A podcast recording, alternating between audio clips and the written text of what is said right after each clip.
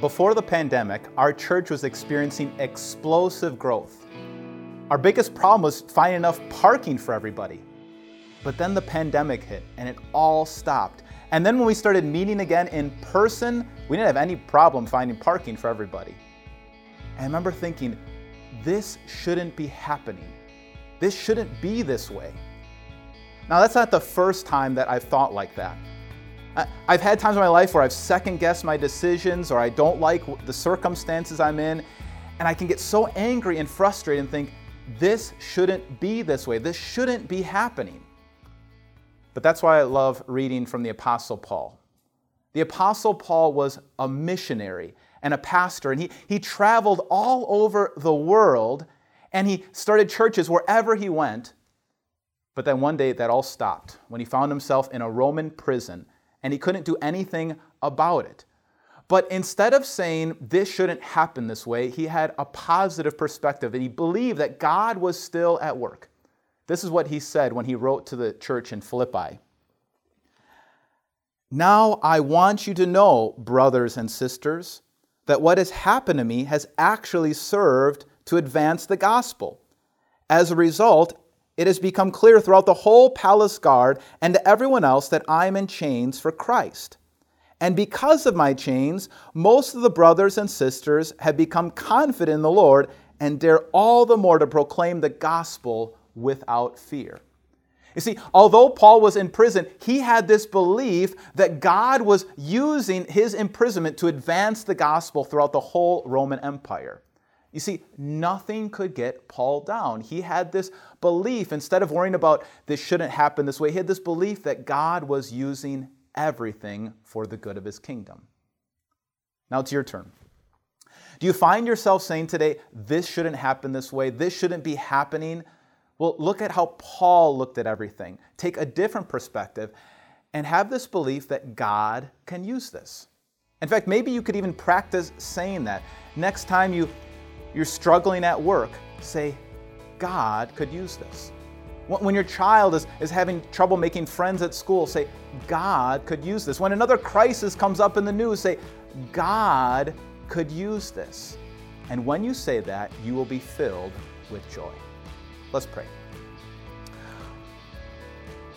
Lord God, instead of looking at all of the negative things that are going on, give us the faith and the confidence that you can use it all so that we could be filled with joy no matter what the circumstances. Amen. I have a love hate relationship with the game of golf. I love being outside, I love hanging out with friends, I love the challenge of a difficult hole, but when it's all over, I got to count up the score. And that's when I agonize, agonize over the, the missed shots, the missed opportunities, or, or maybe get envious about how somebody else shot better than I did.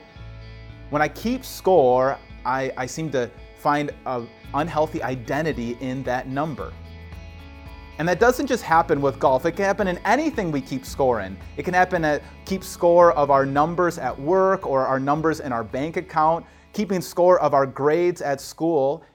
And it's not necessarily wrong to, to keep track of those numbers to keep the score.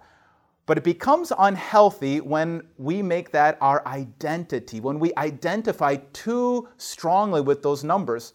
We can either get puffed up with pride or fall into crushing despair. And that's why I love what the Apostle Paul says when he's writing his letter to the Philippians from prison. He talks about how in the past he used to find his identity in his accomplishments, especially his spiritual performance, but then he became a Christian. And this is what he said But whatever were gains to me in the past, I now consider loss for the sake of Christ. What is more, I consider everything a loss because of the surpassing worth of knowing Christ Jesus as my Lord, for whose sake I have lost all things. Hear what he's saying? He's saying, compared to knowing Jesus and his accomplishments and what Jesus has done for me, I consider everything else a loss. And because he, he focused so much on what Jesus had done for him, he no longer had to keep the score. He no longer was puffed up with pride or fell into crushing despair. He had the peace of God and joy in all circumstances. In fact, that's why he told the Philippians to rejoice in the Lord. And, and when they would rejoice in the Lord, that would be a safeguard over their heart, keeping them from those unwanted feelings of pride or despair. So that's what I want you to do. Rejoice in the Lord today. Rejoice in the Lord uh, no matter what's going on in your life. Rejoice in the spiritual blessings that you have in Christ. And when you are rejoicing in the Lord, you won't get puffed up with pride or fall into despair. Let's pray. Lord God, there's all sorts of things that I could keep track of today. Could keep track of, of my golf score, my numbers, I could keep track of, of so many different things. But Lord God, what I need most of all is your record, your perfection, your forgiveness, your love. And when you give me your perfection, I won't fall into pride or despair. Amen. My favorite movie of all time is Back to the Future. I remember being a, a kid and always, uh, if it was on TV, I would have to stop everything and watch the whole thing. I continue to watch it every few years, and I think the reason I love that movie is I always kind of dreamed of going back in time and changing my past. To be honest, I think some of the reasons I love that movie is to change some of the things I've done wrong, some of the sins or mistakes or some of the problems I have in my past. But when I focus too much on changing my past, I can get stuck in this idea that unless I change my past, there's no hope in moving forward. Does that ever happen to you? Do you ever feel like that? That unless somehow you could fix your past, there's no hope and no motivation to move forward? Well, if that's how you feel, I want you to listen to hear what the Apostle Paul says from prison. The Apostle Paul was writing his letter to the Philippians, and he said, This is the one thing I do, the one thing I do, forgetting what is behind and straining toward what is ahead. He had a lot of things that he could have dwelt on from his past. At one time, he persecuted Christians, killing Christians. At one time, he was this angry, vengeful person. He could dwell on all of the, the things that led to his imprisonment, but instead of focusing on the past, he forgot what was in the past and pressed on to focus what was in the future. Now, how could he do that?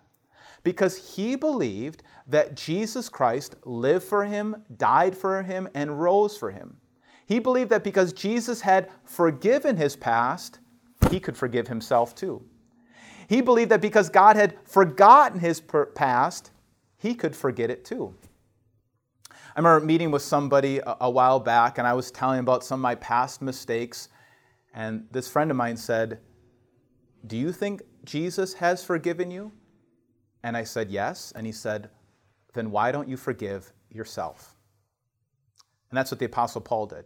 In fact, he always focused on what was ahead. This is what he said I press on toward the goal to win the prize for which God has called me heavenward in Christ Jesus. He was always pressing on to the goal. What was the goal? To become more and more like Jesus. He got rid of the guilt from the past that kept weighing him down so that every day he could become more and more like Jesus. Now it's your turn. You don't need a time machine. You don't need to change your past. You can forget what is behind, forget the things that are weighing you down, and now pursue Christ. Because you are a forgiven, loved child of God, you can press on to the goal to become more and more like Jesus every day, and that'll fill your life with joy. Let's pray. Lord God, there are so many things that can weigh us down from our past. We can believe this lie that unless we forget our fix our past, we can't move forward. Lord God, you have already forgiven our past and forgotten our past, so help us to forgive ourselves and help us to forget what happened before so that we can press on to become more and more like you. In your name we pray. Amen. I can get caught up in my emotions. Sometimes I feel like I'm on a roller coaster, that my highs can be really high and my lows can be really low, and it's hard to try to get back some balance. Do you ever feel like that? That maybe you hear another news media story or, or, or, some crisis going on in the world and, and you go kind of through the roller coaster of emotions? Well, I found something that really seems to be helpful for me. It's, it's found in Paul's letter to the Philippians in chapter 4, and this is what he says when we're dealing with those unwanted emotions. He said, Do not be anxious about anything but in every situation, by prayer and petition, with thanksgiving, present your requests to God. And the peace of God, which transcends all understanding, will guard your hearts and minds in Christ Jesus. Paul says, don't be anxious about anything. And he's saying that, but not only is he saying that, he lived that. He's writing these words from prison, and he had lots of things that he could be anxious about. He could be anxious about maybe losing his life, he'd be anxious about his next meal, but he found the secret to overcoming these unwanted feelings. He said, Present your request to God with thanksgiving. Say a prayer of thanksgiving. You see, when we're grateful and thankful, those are emotions that really tsunami every other emotion that we're feeling. Uh, when you're grateful and thankful and presenting those requests to God, it changes everything else you're thinking. You see, you can't be anxious and afraid and thankful at the same time. So when I feel myself going through that roller coaster of emotions, I try to stop and say a prayer of thanksgiving. I start listing before the Lord those spiritual blessings that no situation can take away from me. Like, I'm a forgiven, loved child of God. I thank God for that. I thank God that He promises to work out all things, even the evil in this world, and even my bad decisions, for my eternal good. And as I'm thanking God, I experience what Paul is promising that the peace of God, which goes beyond our understanding, starts to guard my mind and my heart from those toxic roller coaster kind of thoughts. So, how about you?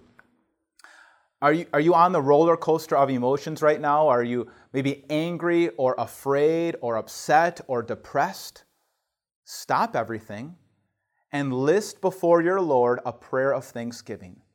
Thank God, especially for those spiritual things that can't be taken away from you. And as you're thankful and grateful before the Lord, let the peace of Christ, which surpasses all understanding, guard your heart and mind from all kind of toxic thoughts, and you will experience God's joy. Let's pray. Lord God, we thank you that we are forgiven children in Christ. We thank you that you promise to work out all things for our good. We thank you for your word. We thank you for your promises. And Lord God, as we try to have a thankful heart with your help, we pray right now that you would give us the peace that goes beyond our understanding. Amen. We used to think that when a person was young, their brain was malleable like wet cement. But as they grew up, their brains became more fixed, like the cement was hardening. That's what we used to think, but now, because advances in brain research, we realize that, that our brains are always changing and growing throughout our life. In fact, instead of looking at our brains like cement, maybe you could compare it more to like Play Doh. And that's what scientists call neuroplasticity, that our brains are always making new and different changes. And that's good news. That means you don't need to be stuck in the way you've been thinking before, a way that your brain has worked before. You can think differently and literally change your brain and heal and move forward. And that's why I love the way the Apostle Paul talks in Philippians chapter 4. He actually shows us how we can change our brain and the things that we should be focusing on so that our brains will change. He says this Finally, brothers and sisters, whatever is true, whatever is noble, whatever is right, whatever is pure, whatever is lovely, whatever is admirable, if anything is excellent or praiseworthy, think about such things. Think about things that are positive, that are praiseworthy, that are noble, that are pure. And when you do, you will literally change your brain. Now, the Apostle Paul didn't just teach this, he lived it. He had lots of things that, that were so negative in his life that he could have been focusing on. He could have focused on the fact that, that he was no longer a, a world traveling missionary, but he was stuck in prison. He could have focused on the fact that many of the churches that he had started were, were dividing and there was arguments going on. He could have focused on all of the hardships that he was experiencing it. And if he would have focused on all of those hardships, it would have changed his brain. It would have formed his thoughts to be a negative person. But instead, he focused on the opportunities that he had in prison to share the gospel and how God's word was, was spreading throughout the palace guard. He focused on how God's word was continuing to spread even in difficult situations. And because he focused on the positive and what was going on that was good, it changed his brain. It, it changed his brain in helpful, healthy ways. Now it's your turn. You don't need to be stuck in the thoughts of yesterday, the negative thoughts. You can think differently. You can literally change your brain. And so you could focus on the negative. You could th- focus on the negative crisis that are going on in our world right now, what's on the latest news report. And if you do, you will change your brain to be a negative person. Or you can walk through a different door and you can think differently. You can focus on what is right, what is pure, what is lovely, what is beautiful. You could focus on Jesus, your Savior. And when you do, the peace of God will be with you. Let's pray. Lord God, we have a choice today. We have a choice either to focus on what is negative, and that will change our brains, or we have a choice to focus on what's positive. Lord God, we pray that you would fill us with your Holy Spirit so that we'd focus on you and what is good and it is right and what you are up to in the world. In your name we pray. Amen. Hey, friends, you may or may not know that Time of Grace Ministries is 100% donor supported. You know what that means? We wouldn't be here without you at all. Thank you.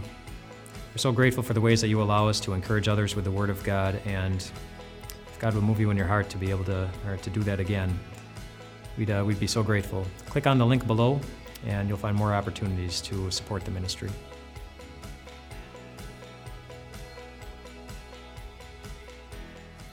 Hey everyone, Pastor Mike here from Time of Grace. We here at Time of Grace actually have a bunch of podcasts to bless you in your spiritual life. Uh, Dr. Bruce Becker just launched a new podcast called Bible Threads. Uh, he's exploring right now the grand ands of the Bible. Uh, I'm super intrigued by it, so I hope you can check that out.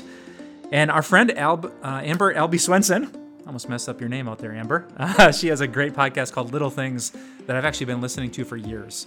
Uh, she's a faithful woman of God with a lot of great insights and a passion to teach people. So, wherever you get your podcast, make sure you check out Bible Threads with Dr. Bruce Becker and Little Things with Amber Albee Swenson.